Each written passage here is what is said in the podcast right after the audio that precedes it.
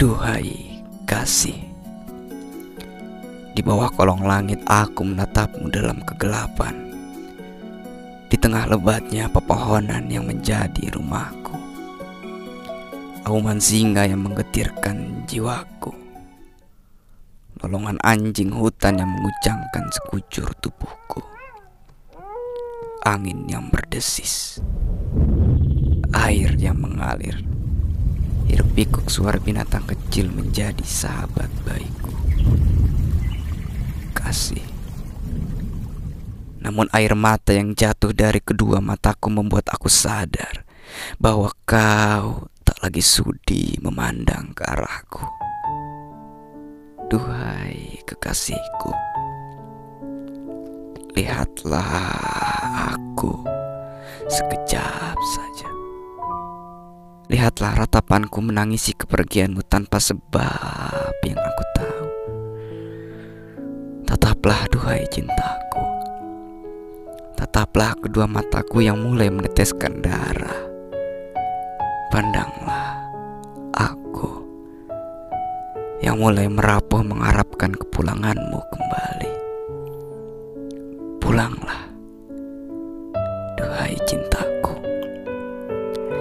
Jatuhkan tubuhmu kembali ke dalam pelukanku.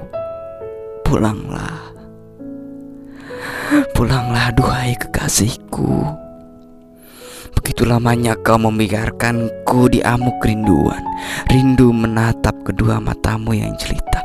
Rindu mengucup kedua bibirmu yang siapa saja memandangnya menimbulkan birahi. Aku rindu. Rindu merindukanmu dalam Aku rindu hanyut dalam syair-syair cintamu. Tapi Semua itu tak akan lagi pernah kembali. Karena aku Dengan segala nafsu bejatku Telah mengkhianati cinta sucimu. Aku telah menodai putih kasihmu kepadaku Aku hina, aku kotor, aku berdosa kepadamu. Aku dengan segala penyakit yang ada di hatiku. Membagi tubuhku bersama wanita yang bukan dirimu. Maafkanlah Maafkanlah duhai kekasihku. Masih sudikah kau andai aku kembali ke ragamu, bahkan jiwamu.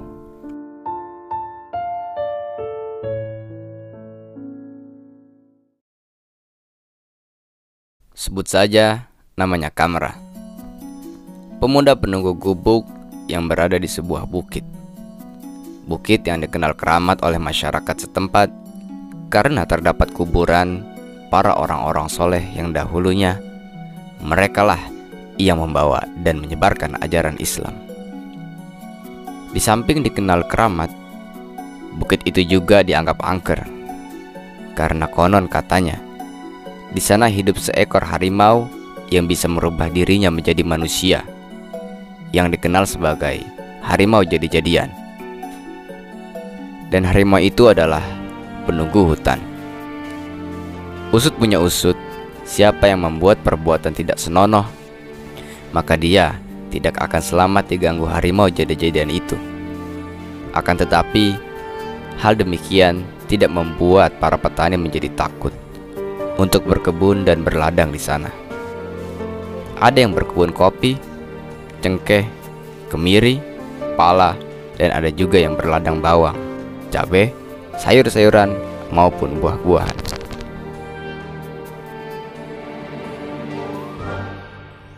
Jauh dari perkebunan warga, masuk ke dalam hutan terdapat sebuah masjid. Masjid yang sengaja didirikan oleh warga setempat karena dulu mereka sering melakukan ziarah ke makam keramat yang berada di dalam hutan. Namun, sekarang sudah jarang yang melakukan ziarah ke sana. Tidak jauh dari masjid terdapat kebun kopi milik orang tua Kamra. Di dalam perkebunan itu didirikan sebuah gubuk kecil Di situlah Kamra mengasingkan dirinya. Sementara orang tua Kamra tidak pernah lagi mengunjungi kebun karena sudah tua. Oleh sebab itu, perkebunan kopi diurus oleh seorang pekerja bayaran. Di dalam perkebunan itulah Kamra menghabiskan waktunya dan ditemani oleh pekerja kebun. Terkadang pekerja kebun juga pulang ke rumahnya dan meninggalkan Kamra seorang diri.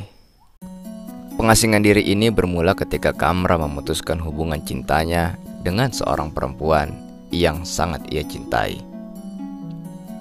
Bertahun-tahun menjalin hubungan, akan tetapi hubungan itu kandas karena suatu peristiwa pengkhianatan. Pengkhianatan yang dilakukan oleh Kamar sendiri.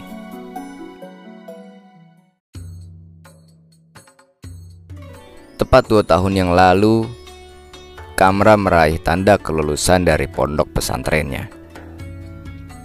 Di hari bahagia itu pula, ia diperkenalkan kepada seorang gadis Awal mulanya, ia dipanggil untuk menemui Kiai.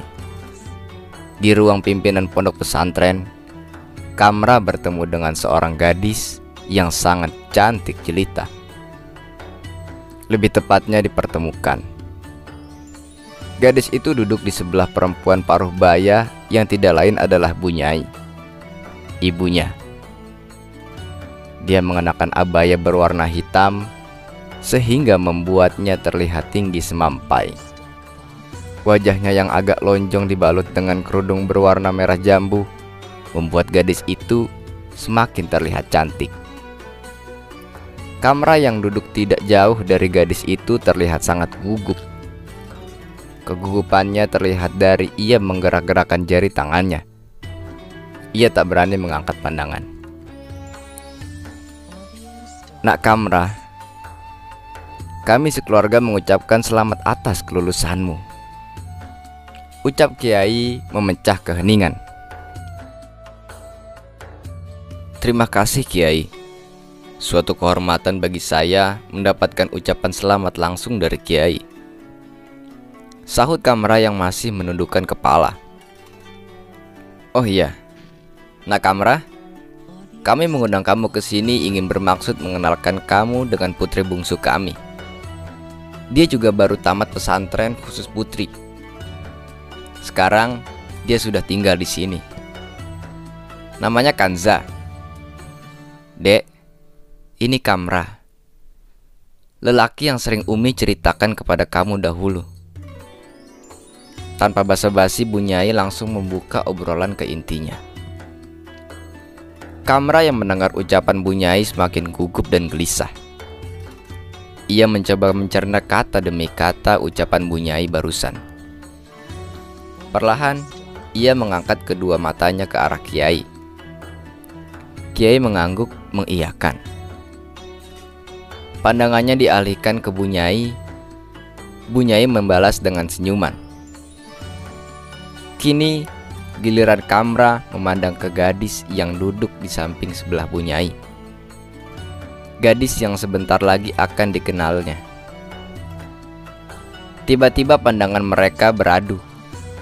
Kanza tersenyum manis hingga kelihatan giginya.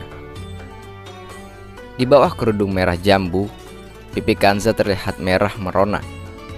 Sehingga Kanza membuat darah Kamra seketika berdesir. Kamra langsung menunduk. Lidahnya berucap, Subhanallah yang didengar oleh seisi ruangan. Bunyai dan Kiai saling ngelirik lalu tersenyum. Sementara Kanza menunduk tersipu malu.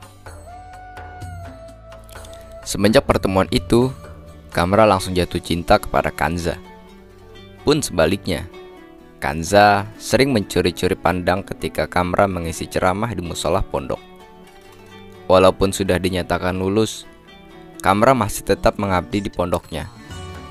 Ia juga memenuhi permintaan Kiai untuk menjadi tenaga pengajar. Hari semakin berlalu, rasa cinta di antara keduanya pun semakin membesar, hingga mereka pun memutuskan untuk bertemu. Pagi itu, hari sedikit mendung. Langit terlihat agak gelap namun tak membuat burung-burung enggan untuk berkicau. Pohon-pohon pun bergoyang di tiup angin. Kamra dan Kanza bertemu di pinggir sungai. Mereka duduk di atas batu besar. Keduanya mengambil jarak yang agak lumayan berjauhan. Memandangi air sungai, keduanya dia membisu. Desiran air memecah keheningan di antara mereka. Hati mereka saling berkecamuk, ingin mengungkapkan perasaan. Namun mereka tak mampu berkata-kata. Akhirnya, Kamra memulai obrolan. Kanza, bagaimana kabarmu? Sudah lama aku tak bisa menatap kedua matamu yang jelita. Masihkah aku ada di hatimu? Tanya Kamra dengan maksud menggoda Kanza. Kanza menggeser posisi duduknya mendekati Kamra. Tiba-tiba, Kanza menggenggam kedua tangan Kamra. Lalu berkata, Mas, segenap cinta dan kasihku bahkan diriku adalah milikmu. Mendengar ucapan Kanza, Kamra tiba-tiba diam terpaku. Ia menatap mata Kanza dengan sangat tajam. Tanpa ia sadari, kedua bibirnya mengecup bibir Kanza. Seketika Kanza kaget bukan kepalang. Dia langsung melepas genggaman tangannya. Kanza tiba-tiba menangis. Hatinya memberontak Air mata mengalir membasahi pipi. Tanpa pamit, Kanza turun dari batu dan memutuskan untuk meninggalkan Kamra yang masih dia membisu. Kanza lari sekencang-kencangnya menuju pondok sampai ia tidak menyadari bahwa ia melewati Hilya, sahabatnya. Sementara Kamra masih diam terpaku. Ia mencoba mencerna kembali kejadian yang baru saja terjadi. Ia menyadari bahwa ia telah berbuat lancang kepada Kanza, kekasihnya. Kamera telah membuat Kanza menangis meneteskan air mata. Ia terus mengutuki dirinya. Kamera pun menangis. Maafkan aku, maafkan aku yang telah berani berbuat lancang kepadamu. Kanza kekasihku, maafkan aku karena telah membuatmu menangis. Kamra terus mengumpat dirinya. Setelah kejadian itu, tanpa sepengetahuan Kiai bahkan juga Kanza, Kamra memutuskan untuk pergi meninggalkan pondok. Pada malam hari, ia keluar dari pondok secara diam-diam. Ia hanya membawa pakaian yang dimasukkan ke dalam tas. Dengan berat hati, ia terus berjalan menjauhi pondok. Langkahnya gontai Tubuhnya layu tak berdaya. Matanya sembab menangisi kesalahannya. Hati Kamra benar-benar gundah gulana. Di pikirannya terus terbayang tangisan Kanza. Kedua bibirnya tak pernah alpa berucap kata maaf kepada Kanza. Duhai Kanza kekasihku, maafkanlah aku. Ia selalu merutuki dirinya tanpa henti Kamra terus menyusuri jalan hingga memutuskan untuk singgah di sebuah kedai. Ia tidak menyadari bahwa kedai itu tempat berkumpul para pemabuk dan wanita jalang. Ia juga bahkan tidak menyadari keberadaan Hilya di sana. Kamra meletakkan tasnya dan duduk di bangku yang tidak jauh dari pintu masuk. Semua orang menatap Kamra dengan sinis. Tiba-tiba, seorang perempuan menghampirinya, lalu menyuguhkannya secangkir anggur merah. Kamra menerima gelas yang dibawa oleh perempuan yang kini telah duduk di sampingnya. Tanpa pikir panjang, Kamra langsung meneguk habis anggur merah itu. Tak lama kemudian, Kamra mabuk sejadi-jadinya sampai ia tak sadarkan diri. Sementara itu jauh dari tempat Kamra duduk, beberapa perempuan berpakaian serba minim menatap garang ke arah Kamra. Salah satu dari mereka akhirnya menarik Kamra dan menuntunnya ke suatu ruangan. Kamera hilang di balik sebuah pintu. Malam telah berlalu. Mentari pagi telah muncul. Kamera terbangun oleh sinar matahari yang menampar wajahnya. Kepalanya terasa sangat pusing. Pandangannya buram, masih setengah sadar. Ia mengucak-ngucak mata hingga penglihatannya terlihat jelas. Ketika ia mencoba meraba tubuh, kamera menyadari bahwa ia tak lagi mengenakan pakaian satupun. Ia kaget bukan kepalang. Ia langsung bangun dan berdiri. Dengan kepala yang masih terasa pusing, ia berusaha meraih pakaiannya. Setelah berhasil mengumpulkan pakaiannya yang tercecer, ia segera menutupi tubuhnya. Sementara pikirannya penuh dengan berbagai pertanyaan.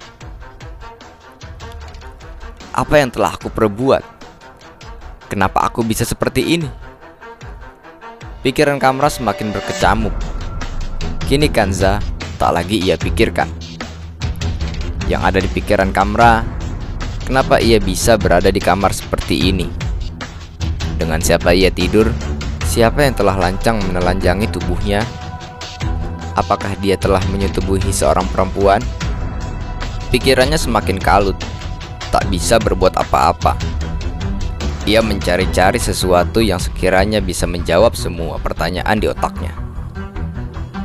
Akhirnya, ia melihat secari kertas yang diletakkan di atas bantal. Kamra langsung meraih kertas itu yang ternyata adalah sebuah surat. Ia langsung membuka dan membacanya. Bibir Kamra gemetar.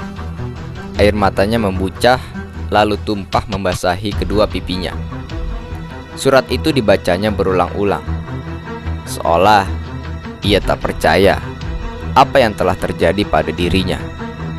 Isi suratnya seperti ini. Untuk Kamra, kekasihku. Aku tahu siapa namamu. Aku juga tahu siapa kamu yang sebenarnya. Kamra Abdullah. Telah lama aku memperhatikanmu hingga aku jatuh cinta. Akan tetapi, Kau tak pernah melirik sedikit pun ke arahku. Bahkan kau menganggap aku seolah tidak ada. Hatiku sakit. Kamrah, kekasihku. Aku begitu mencintaimu. Tetapi kau lebih memilih untuk menerima cinta sahabatku, Kanza. Iya, Kanza dengan lancangnya merebut dirimu dariku. Kanza yang dengan polosnya bercerita tentang dirimu di depanku tanpa tahu betapa hatiku amat sakit karenanya. Aku benar-benar mengetahui perjalanan kisah cinta kalian berdua. Bahkan, aku menyaksikan kalian berciuman di atas batu di pinggir sungai dengan mata kepalaku sendiri. Kau tahu, Kamra? Aku hancur berantakan. Bahkan, aku lebih hancur daripada yang tengah kamu rasakan sekarang. Seolah langit runtuh lalu menimpa tubuhku. Asal kamu tahu, Kamra. Pagi itu, setelah aku menyaksikan kelakuan biadab kalian dengan hati yang merintih, aku melarikan diri ke kedai ini dan bertemu dengan teman-temanku. Tidak usah kamu tanyakan sudah berapa lama aku bermain di sini. Yang jelas, semua karena kamu. Sebab cintaku yang tak pernah mendapat balasan darimu membuat aku terbuang ke tempat ini. Ya, aku salah. Kamrah, aku salah karena tak pernah memberitahumu tentang perasaan ini. Untuk menebus rasa bersalah itu, aku tuntun kamu ke dalam bilik ketika kamu tengah mabuk berat. Tidak mengapa kan, Kamra kekasihku? Walaupun aku tak pernah mendapatkan cintamu, setidaknya aku bisa mencicipi tubuhmu. Tidak mengapa, tidak mengapa aku tak mendapatkan cintamu. Yang penting, aku mengandung anak dari benihmu. Tapi keinginan itu tak pernah terjadi. Ketika aku hendak menyetubuhimu, tiba-tiba buah zakarmu mengeluarkan cahaya hingga menyilaukan kedua mataku. Tubuhku gemetar, nyaliku menciut, tak ada lagi nafsuku melihatmu tanpa pakaian. Secepat mungkin aku menjauhi tubuhmu. Aku yakin kau bukanlah orang sembarangan. Kamrah, aku merasa berdosa telah memperlakukanmu sekeji ini. Tapi aku semakin sakit hati ketika aku mendengar kau masih saja meratapi nama Kanza. Aku bersumpah untuk membayar rasa sakit hatiku, Kanza harus merasakan juga apa yang tengah aku rasakan sekarang. Bahkan harus lebih. Akhirnya aku berkata jujur, Kamrah. Aku berani bersumpah bahwa aku tidak mengotori kesucianmu. Aku tidak bermain dengan tubuhmu. Hilya. Kamra dengan jengkelnya meremas surat itu dan merobeknya. Hatinya dipenuhi rasa dendam kepada Hilya. Ia benar-benar muak setelah mengetahui siapa Hilya sebenarnya. Seketika dia ingat kepada Kanza. Dia bergegas keluar dari kamar, berlari melewati kedai. Kedai terlihat sepi. Yang ada hanya pemiliknya. Ketika ia hendak keluar, langkahnya terhenti. Pandangannya kaku, dia tak bisa berkata apa-apa. Di hadapannya ramai, santri pondok ia menghadang langkahnya. Di sana ada Kanza juga.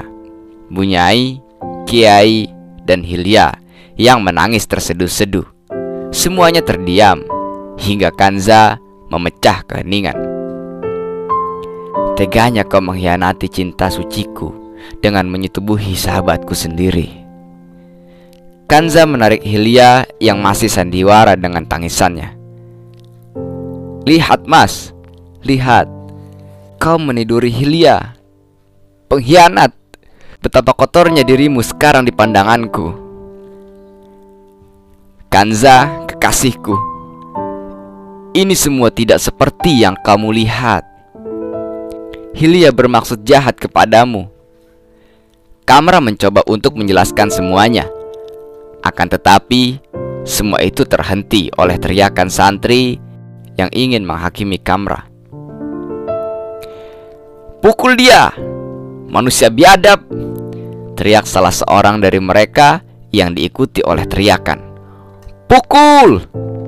Oleh semua santri Tetapi langkah mereka terhenti Sebab teriakan Kanza Diam! Jangan ada yang berani menghakimi dia Karena seberapapun hinanya Dia pernah menjadi orang yang sangat aku sayangi Bahkan sampai detik ini Seketika Air mata Kanza jatuh berderai. Dia menangis sesegukan. Pergi kamu, Mas.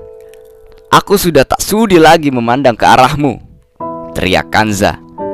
Semua orang di hadapan kamera berbalik dan pergi menuju pondok. Termasuk Kanza yang tak tahan membendung derasnya air mata. Ia berjalan digandeng Bunyai yang berusaha menenangkannya. Sementara Kamra jatuh terduduk memohon maaf kepada Kanza. Duhai Kanza, kekasihku, setega itu kamu mencapakanku. Berilah aku maafmu, duhai kasih. Berilah ampunan kepadaku. Ke sinilah, duhai kasihku. Genggam kembali tanganku Kamra merintih sembari mengulurkan tangannya Seolah ingin menjangkau Kanza yang telah jauh meninggalkannya. Tapi ia sadar Keadaan tak pernah kembali seperti semula lagi. Perlahan Kamra mencoba untuk bangun dan berdiri. Ia mencoba melangkahkan kaki. Langkahnya gontai. Tubuhnya terhuyung. Ia merasa sangat hampa Langit seolah runtuh menimpa dirinya. bumi seolah terbelah, lalu membenamkan tubuhnya. Ia terus melangkah, sesekali mengusap air matanya yang tak hentinya menetes. Kamra memutuskan untuk berjalan menuju rumah orang tuanya. Malam harinya, Kamra tiba di rumah orang tuanya. Sementara ibu bapaknya telah mengetahui apa yang telah menimpa anak mereka. Mereka hanya bisa menatap Iba, melihat Kamra yang tak henti merenung. Ibunya setiap menatap Kamra, berderailah air matanya lantaran tak kuat menahan beban yang ditanggung oleh anaknya. Ia hanya bisa menguatkan hati Kamra sembari mengusap-ngusap kepalanya. Nak, putra ibu yang selalu ibu banggakan, jangan sampai wanita di dunia ini membuatmu lemah tak berdaya hingga kau melupakan makna cinta yang sebenarnya. Pergilah ke gubuk. Untung-untung kau bisa menenangkan diri di sana. Kau harus temukan sendiri dengan hatimu siapa sebenarnya yang pantas membuat kau mabuk akan cintanya. Ucap sang ibu yang tak kuat menahan air mata. Dipeluknya sang anak lalu diciumnya. Sembari memohon kepada yang kuasa agar memberkatinya. Satu minggu telah berlalu semenjak kepulangan Kamra ke rumah orang tuanya. Mengikuti saran dari orang tuanya, akhirnya Kamra memutuskan untuk berangkat ke gubuk milik orang tuanya yang berada di atas bukit. Segala segala perbekalan sudah dipersiapkan oleh sang ibu ia pamit kepada ibu dan bapaknya. Ketika Kamra ingin melangkah keluar rumah, langkahnya terhenti. Sebab seorang santri berdiri di depan rumahnya. Santri itu terlihat sangat pucat dan terengah-engah. Setelah berhasil mengatur nafas, akhirnya santri itu berucap, "Mas Kamra, segeralah ke pondok. Kak Kanza sedang sekarat. Kalau tidak, kau takkan pernah lagi bertemu dia selamanya di dunia ini. Berangkatlah, Mas. Kak Kanza selalu memanggil-manggil namamu. Ucap sang santri. Mendengar berita yang disampaikan oleh santri itu, hati Kamra rapuh. Bumi terasa tergoncang. Langit terasa runtuh, tubuh Kanza terasa lebur tak berdaya. Dia terduduk, tak kuasa menahan air mata. Tangisnya membuncah. Ibunya dengan sigap merangkul tubuh Kamra yang lunglai. Segeralah berangkat nak. Ucap sang ibu yang tak kuasa menahan tangis. Kamra langsung berdiri dan berangkat menuju pondok. Ia terus berlari sekuat tenaga. Sementara air matanya tak hentinya menetes. Kanza kekasihku, teriaknya dalam hati. Sesampainya di pondok, para santri sangat ramai berkumpul di musola. Tempat tubuh Kanza terbaring lemah tak berdaya. Matanya nanar. Sementara bibirnya terus memanggil nama Kamra. Bunyai tak henti mengusap kepala Kanza, memberi genggaman tangannya.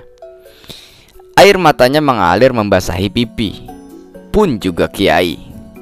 Tak kuasa menahan tangis, Kamra yang sedari tadi melihat tubuh Kanza yang terbaring lemah, tak berdaya, membuat hatinya semakin remuk redam.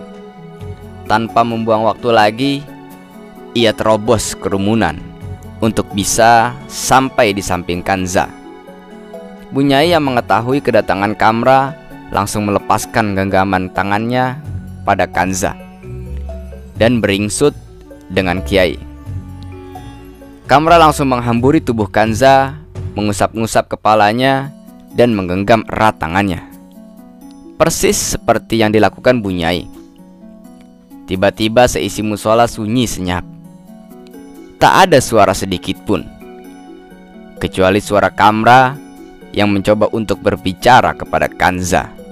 Semua orang memperhatikan peristiwa ini. Kanza, kekasih hatiku, bidadariku yang bermata jelita. Dengarlah, dengarlah sayangku, dengarlah suaraku. Aku sekarang ada di dekatmu, menggenggam tanganmu, persis seperti yang kamu lakukan kepadaku beberapa hari yang lalu. Iya, hari-hari di mana kita tengah dimabuk cinta satu sama lain. Bangunlah, duhai kasihku, tataplah mataku, betapa aku sangat mencintaimu. Aku tidak pernah meninggalkanmu, duhai kasih. Kini aku telah berada di hadapanmu. Kanza cintaku, segedam cinta dan kasihku, bahkan diriku adalah milikmu. Tangis Kamra meledak. Seketika seisi musola tegang. Bahkan cicak yang merayap di dinding musola tak mampu bergerak. Ia hanya dia mematung berpura-pura mati. Tetapi cicak-cicak yang lain berbunyi tidak seperti biasanya. Mereka saling bersahut-sahutan, seolah akan memberitahu suatu kabar. Entah itu baik atau buruk. Bunyi cicak-cicak itu tidak terdengar lagi ketika Kanza mulai mengeluarkan suara dan berkata, "Iringi dan lantunkan azan untukku, Mas." Suara Kanza terdengar jelas oleh orang-orang yang berada di musola. Mereka yang paham akan ucapan Kanza tak kuasa menahan air mata. Kanza mengulangi perkataannya sebanyak tiga kali. Kamra menyadari apa yang sedang terjadi kepada kekasihnya. Dalam isak tangis yang tak terbendung, dengan bibir yang gemetar, dengan hati yang tercabik-cabik, Kamra berusaha memenuhi permintaan terakhir Kanza. Ia dekatkan bibirnya ke telinga Kanza Lalu mengiringi Kanza dengan kalimat tahlil La ilaha illallah Kamra mengulanginya sebanyak tiga kali Dan Kanza pelan-pelan mencoba untuk mengulangi apa yang diucapkan Kamra Setelah tangis seisi musolah membuncah Menggoyangkan seisi musolah Langit serasa runtuh. Bumi tempat mereka berpijak seolah hancur berantakan. Mereka yang berdiri tak kuasa menahan gemetar, akhirnya tertunduk dalam isak tangis yang tak tertahankan. Semua menangis, semua merintih, sebab seorang putri terbaik sang kiai sudah pergi untuk selamanya. Innalillahi wa inna ilahi roji'un Kalimat istirja Memenuhi langit pesantren Langit berkabung Bumi berkabung Semua hanyut dalam isak tangis Tak terkecuali Kamra Tangisnya pecah Hatinya remuk Hancur berantakan Separuh jiwanya telah pergi Pergi untuk selamanya Diusapnya wajah Kanza Kanza menutup mata untuk selamanya. Kamera mengecup kening Kanza untuk terakhir kalinya. Air matanya jatuh berderai mengenai pipi Kanza. Sekuat hati, Kamera berusaha melanjutkan lantunan azannya. Sementara para santri telah sibuk mempersiapkan segala sesuatu guna memberikan penghormatan terbaik kepada Kanza untuk yang terakhir kalinya. Kini Tubuh Kanza terbujur kaku di tengah-tengah musola. Semua santri mengiringinya dengan lantunan ayat suci Al-Quran. Semuanya berkabung, semua bersedih. Orang tua Kamra pun datang melayat. Tidak menunggu waktu lama, jenazah Kanza langsung disemayamkan. Setelah selesai dimandikan dan dikafani, jenazah Kanza disolati di musola yang diimami langsung oleh sang kiai. Semua santri ikut melaksanakan salat jenazah. Setelah selesai, jenazah mendiang menuju tempat peristirahatan terakhirnya. Lokasi pemakamannya tidak terlalu jauh dari pondok. Setelah jenazah Kanza dibaringkan di liang lahat, Kiai melihat kepada Kamra untuk melantunkan azan, melepas kepergian Kanza untuk selama-lamanya.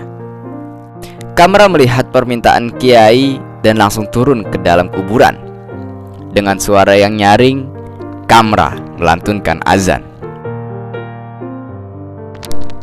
Jenazah Kanza telah selesai dimakamkan. Semua orang telah beringsut pergi kembali ke pondok, termasuk Kamra dan juga orang tuanya. Keluarga Kamra bertemu dengan keluarga mendiang Kanza. Setelah sedikit berbincang, Kamra beserta orang tuanya pamit undur diri. Kamra menciumi tangan Kiai dan Bunyai. Kiai memeluk tubuh Kamra. Ia tak kuasa menahan air mata. Terima kasih, kau telah mencintai anakku dengan sepenuh hati. Ucap Kiai. Kamra hanya membalas dengan senyuman yang dipaksa, yang dipaksa menyungging di bibirnya. Kamra dan keluarganya kembali ke rumah. Jika ada yang paling bersedih, dia adalah Kamra Orang yang bernasib malang kala itu Dia serasa sudah mati. Tak ada lagi artinya hidup. Ia benar-benar dalam keadaan kosong. Benar-benar dalam keadaan hampa Tak berdaya. Esok harinya setelah kembali dari pondok Kamra berangkat menuju gubuknya di atas bukit. Dia sudah memutuskan untuk tinggal di sana untuk selamanya. Niat itu telah mendapat restu dari kedua orang tuanya. Jika mereka merindukan Kamra, maka mereka akan menitip pesan kepada pekerja kebun agar menyuruh Kamra datang ke rumah untuk beberapa hari saja. Selama dua tahun, Kamra menjalani hidupnya seperti ini. Turun naik bukit agar tetap berbakti kepada orang tuanya. Semenjak Kamra tinggal di gubuk, dia mampu untuk menata hatinya kembali. Dia telah mampu berdamai dengan takdir. Bahkan hatinya sekarang jauh lebih tenang dibanding dua tahun yang lalu ketika dia tinggal di lembah. Di depan gubuk, ia duduk sendirian di bawah kegelapan malam, memandangi bintang, menatap bulan, seolah ia melihat wajah Kanza terukir dalam bulan itu. Binatang hutan telah menjadi temannya. Suara angin malam selalu mengiringi harinya. Menatap bulan 12, ia melatunkan syair-syair untuk Kanza. Ia, Kanza kekasihnya. Kanza dalam wujud lain, Kanza, kekasih yang sebenar-benarnya kekasih.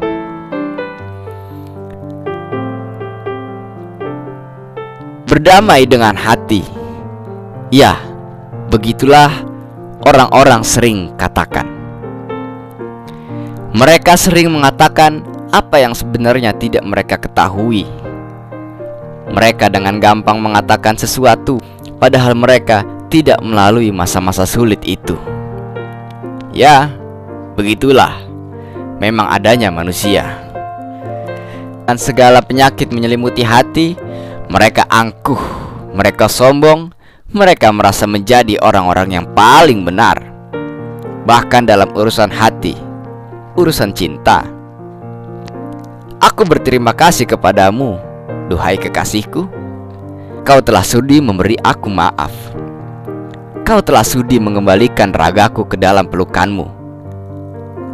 Ketika aku lebur dalam dosa-dosa memuja seorang wanita, kau datang menarikku ke dalam dekapmu.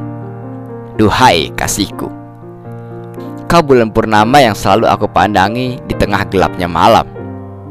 Kau cahaya terang yang selalu aku cari ketika aku tersesat di kegelapan. Kau adalah kekasihku. Kanzaku, kau adalah kekasih yang sebenar-benarnya kekasih. Kanzaku, kau datang dalam wujud lain hingga membuat aku mabuk semabuk-mabuknya. Keracunan cintaku. Kau maha guruku. Demikian kisah awal hikayat cinta Kamra dan Kanza. Nantikan lanjutan ceritanya pada episode selanjutnya yang insya Allah akan hadir dengan judul Sang Maha Guru.